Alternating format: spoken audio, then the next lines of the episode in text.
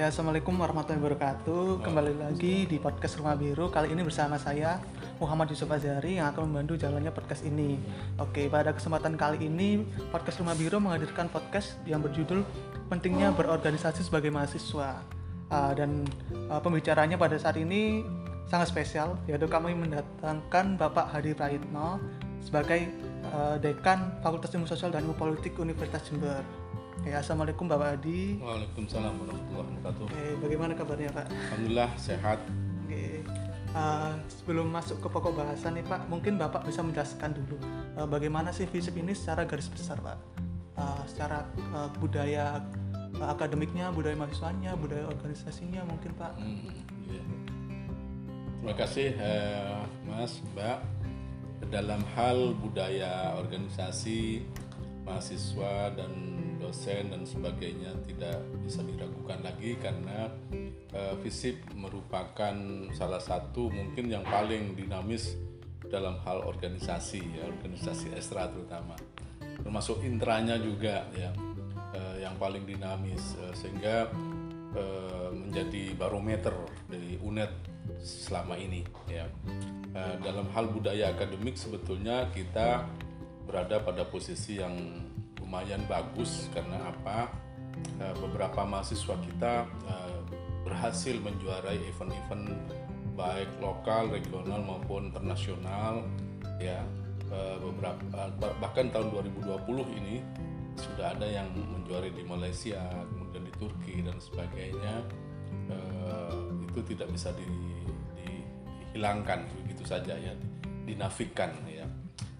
Kemudian dosennya juga dosen uh, dalam hal prestasi akademinya sudah bagus karena uh, 45% sampai 50% lebih bukan 60 ya sudah doktor ya. Masternya sudah lebih 80 persen 45 sampai 90 gitu ya, yang masternya.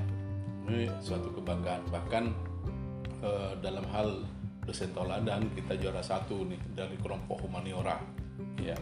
Dan di tingkat nasional kita peringkat ke-6 ya. Harapan tiga. Tapi sudah bagus karena perguruan tingginya 500 perguruan tinggi.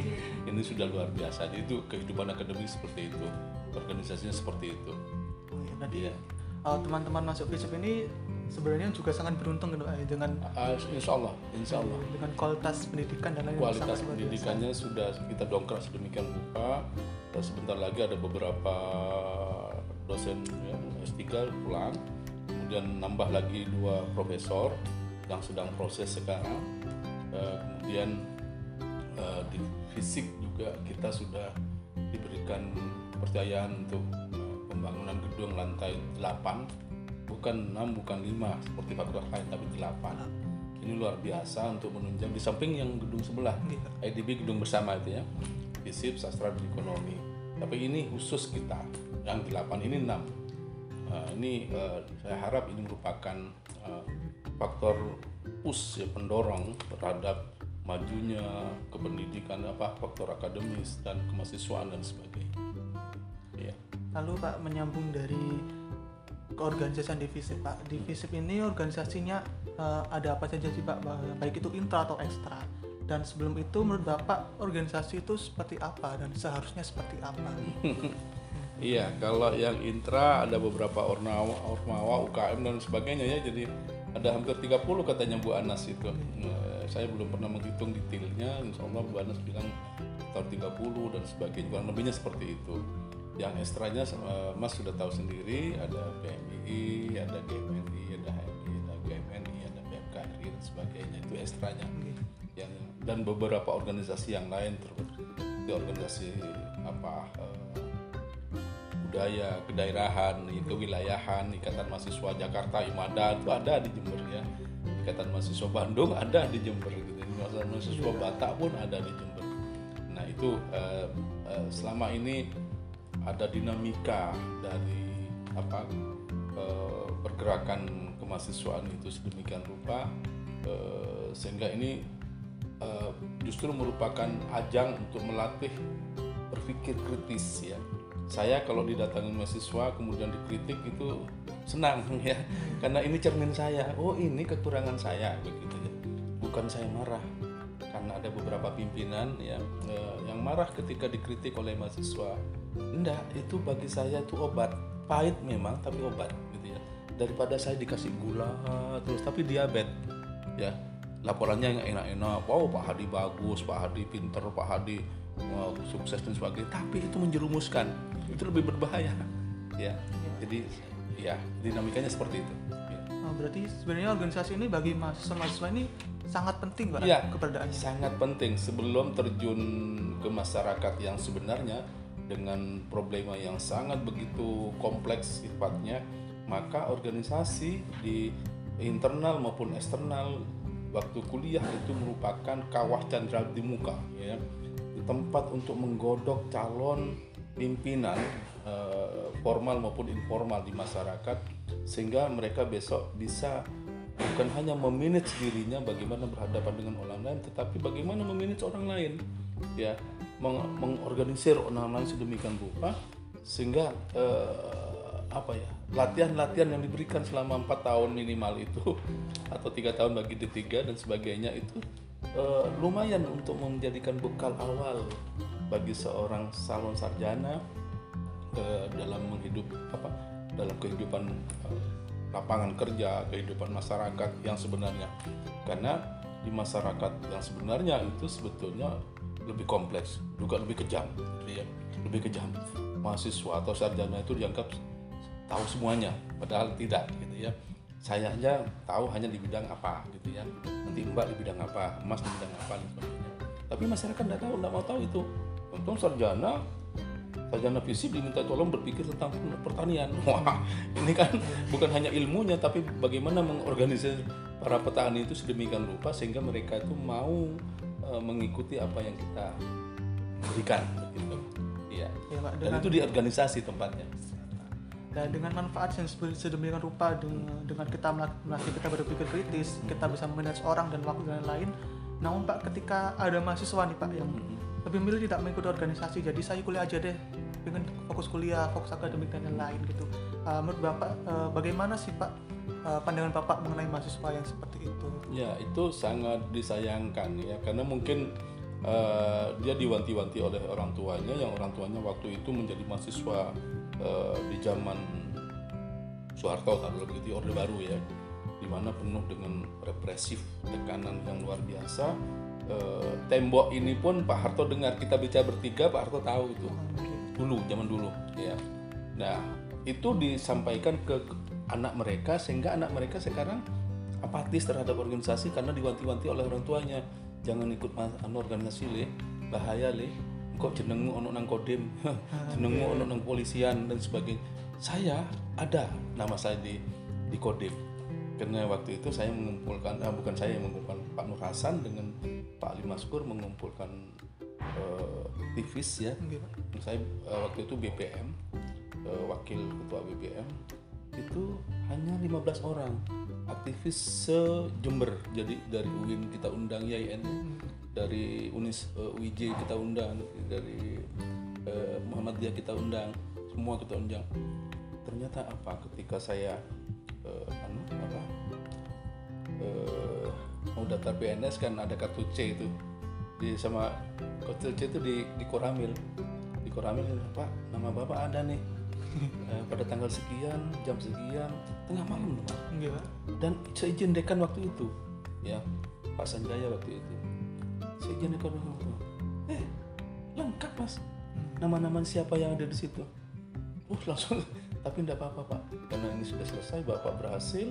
Ya, kan waktu itu kan banyak peristiwa yang terkait dengan hijab ya. Iya, ditolak hijab di mana-mana ditolak gitu kan. Sehingga banyak orang yang mahasiswa atau siswa yang berhijab di SMA favorit tertentu harus keluar demi demi hijabnya itu mempertahankan hijabnya. Harus sekolahlah dia di swasta. Hanya karena ketatnya aturan menteri waktu itu. Iya. ya, waktu itu Daud Yusuf namanya. Kita kita berontak kita apa galang kekuatan mahasiswa kemudian besok paginya kita kirim ke Jakarta di RRI juga halo halo TVRI juga kita umumkan mahasiswa Timur menolak eh, pelepasan jilbab pela- pelajar dan mahasiswa.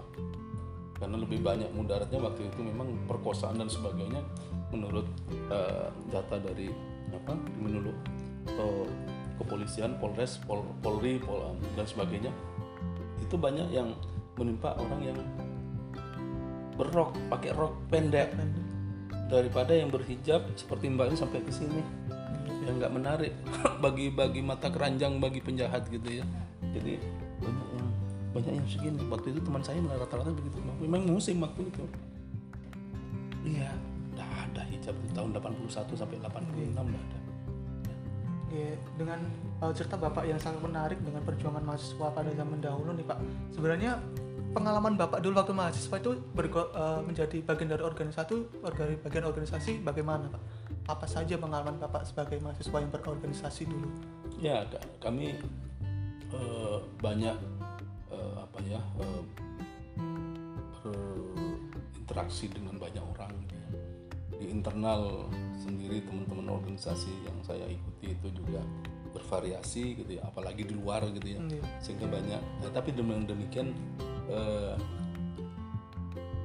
perbedaan itu bisa diselesaikan dengan baik kecuali dengan luar mungkin ya. Iya. dengan luar pihak luar itu ya sudah satu tambah satu dua gitu padahal kita enggak dua itu tidak harus tambah tambah satu.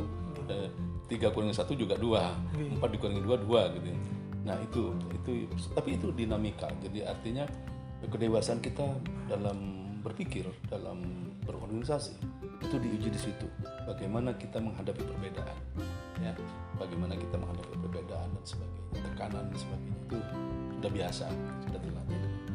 Kalau dengan pengalaman bapak seperti itu, perjuangan bapak yang dan teman-teman yang sangat luar biasa gitu pak.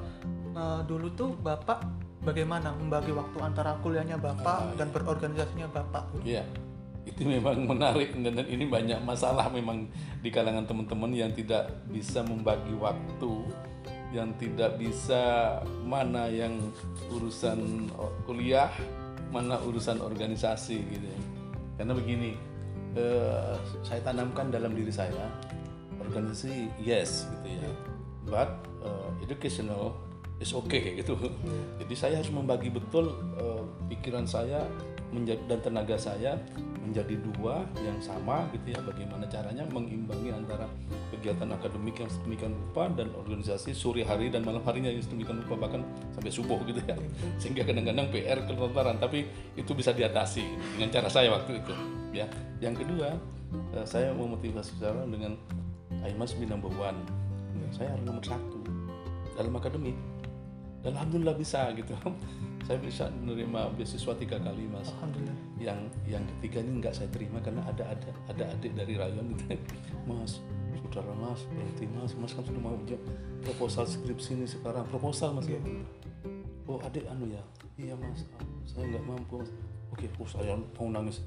Oke deh saya berhenti saya berhenti saya berhenti. Saya maju ke wadek tiga waktu bu. Bapak pak cici saya berhenti lo kenapa kamu? Gila tau banyak orang yang berharap kamu malah berhenti sudah pak ada yang lebih membutuhkan dari kelas saya serahkan ke nama langsung disuruh. Waktu itu gampang. Nasi wah anak itu seneng sekarang. Waktu itu. Jadi itu yang kenangan saya. Jadi uh, gini pak ya jadi sebagai mahasiswa ini kalau kuliah saja itu sangat disayangkan pak ya. Iya. sangat disayangkan. Memang untuk membagi waktunya sangat susah tapi hmm. manfaat yang didapatkan lebih besar lagi pak. Iya uh, mungkin ini uh, pertanyaan terakhir ya. Hmm. bagaimana sih pak kiat-kiat dari bapak? Bagaimana kita memilih organisasi, organisasi yang tepat? Nah, hmm. dan sekaligus ini uh, podcast ini sebenarnya banyak yang didengarkan oleh mahasiswa-mahasiswa baru. Nah, sebagai bapak ini sebagai uh, orang yang sangat berpengalaman bagaimana juga pesan-pesan bapak bagi mahasiswa-mahasiswa baru yang akan masuk ke dunia perkuliahan? Seperti itu iya. Kalau kaitannya dengan pertanyaan yang pertama itu saya pertama banyak bertanya hmm. ya banyak bertanya pada kakak kelas eh, kakak kelas kadang-kadang sudah membawa misi macam-macam sendiri ya macam-macam gitu ya Nah, kemudian yang kedua, oke, okay, saya lihat visi misi dari organisasi yang dijelaskan oleh kakak kelas saya itu visinya siapa, misinya seperti apa dan sebagainya. Dan kemudian eh, ada nggak yang kira-kira ada visi misi yang bertentangan dengan hukum ya, hmm. dengan haluan negara dan sebagainya itu tetap saya pegang itu, hmm. tetap saya pegang dan dilalah saya juga eh, berasal dari latar belakang keluarga Ahlussunnah wal Jamaah itu yang saya cari. Nggih. Yang Ahlussunnah wal Jamaah saya cari. Ya alhamdulillah dapat akhirnya. Nah, untuk mahasiswa yang akan datang tidak ada alasan lagi sekarang untuk takut mengikuti organisasi karena pemerintah sekarang sudah de- lebih demokratis daripada dulu ya. Kalau dulu itu mata-mata di mana-mana. Ya, sekarang udah lepas asalkan ini pagernya pagernya ini ini ini ini jangan dilewati. Ya sehingga eh, kalau ada mahasiswa kemudian saking semangatnya organisasi tapi yang dipilih ada organisasi yang mengarah pada khilafah itu yang salah gitu ya. itu yang salah. Nah ini yang yang yang tidak boleh terjadi pada mahasiswa yang baru. Jadi harus hati-hati eh, karena mereka agen-agennya khilafah itu banyak di tengah-tengah kita dia sudah menjadi dosen dia juga menjadi mahasiswa jadi kira karyawan juga eh, supaya hati-hati. Ya. Tuh. jadi menurut saya eh, organisasi yang moderat itu yang yang kalau Islam itu yang berhaluan ahlus sunnah wal jamaah itu yang saya anu wanah dia gitu. Ya wanah dia MD juga mengaku ahlus sunnah wal jamaah tapi kan bukan wanah dia nah itu dia. Jadi itu yang harus hati-hati ya jadi eh, harus sesuai dengan sebenarnya harus sesuai dengan tujuan kita juga Pak, ya. Iya, kita berorganisasi untuk apa Eh, apakah tujuan kita itu sesuai dengan visi misi yang dibawa oleh organisasi organisasi Eh, karena juga kalau misal eh, kita buta dengan visi misi dan tujuan organisasi itu bisa menjadi jurang sendiri untuk diri kita. Iya, betul. Jadi baca itu visi misi organisasi yang akan kita masuki itu gitu ya. Siapa orang-orangnya, bagaimana kesehariannya gitu. Itu juga dilihat. Jadi ini pesan eh, inti dari pesannya Pak Adi itu Hmm.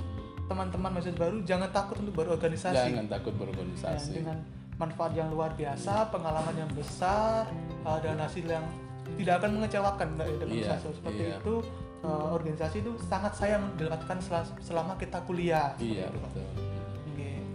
Oke, mungkin cukup di sini saja dengan waktu yang sangat terbatas.